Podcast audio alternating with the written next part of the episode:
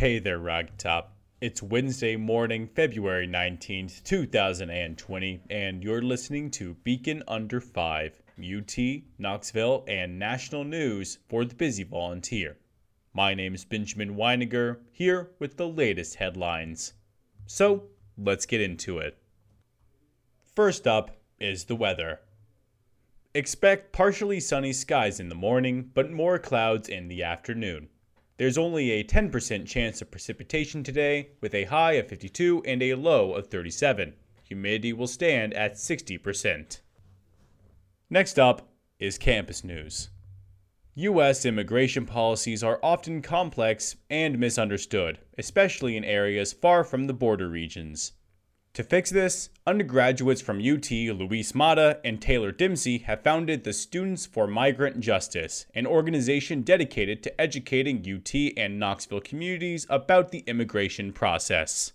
The group also wants to support Knoxville's migrant communities. Quote Dempsey, I think it's incredibly important that the community, especially UT, learn more about immigration reform because Knox County has the strongest migrant population and some of the worst immigration laws in the state. Though there's still much to do when it comes to immigration reform, the folks at Students for Migrant Justice believe that educating and communicating with Knoxville populations will lead to a brighter future. Quote Luis Mata As we join forces with local immigrant focused organizations, the future of our organization is looking very promising there's still much work to be done, especially in the southeast region. Unquote. UT has partnered with the Knox County Health Department to encourage a tobacco free campus. As such, the Tennessee Tobacco Quit line will be setting up in Hodges Library today, educating students about tobacco quitting efforts and smoke free lifestyles. If interested, check them out from 11 a.m. to 1 p.m.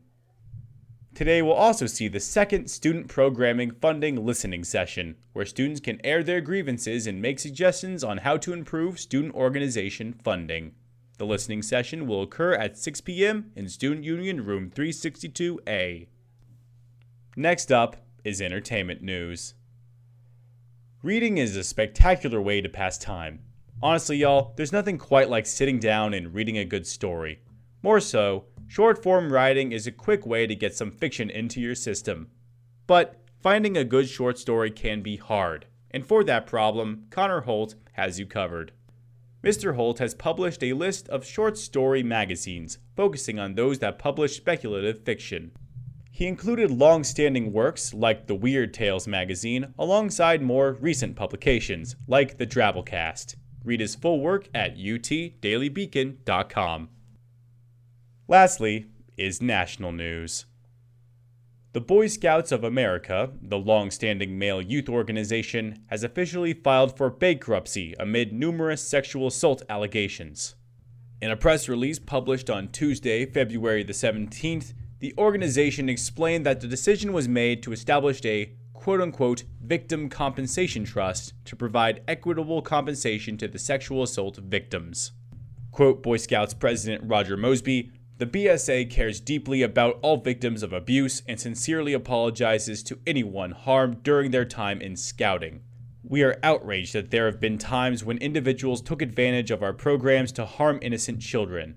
While we know nothing can undo the tragic abuse that victims suffered, we believe that the Chapter 11 bankruptcy process, with the proposed trust structure, will provide equitable compensation to all victims while maintaining the BSA's important mission.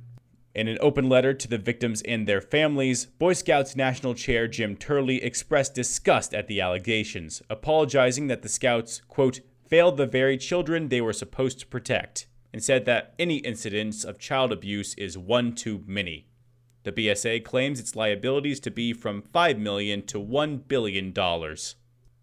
Well, that's it for today, folks. If you'd like to know more, please visit the Daily Beacon website at utdailybeacon.com and be sure to tune in next time for more important information. Until then, this is Benjamin Weiniger with Beacon Under 5 signing off. Good luck and go Vols.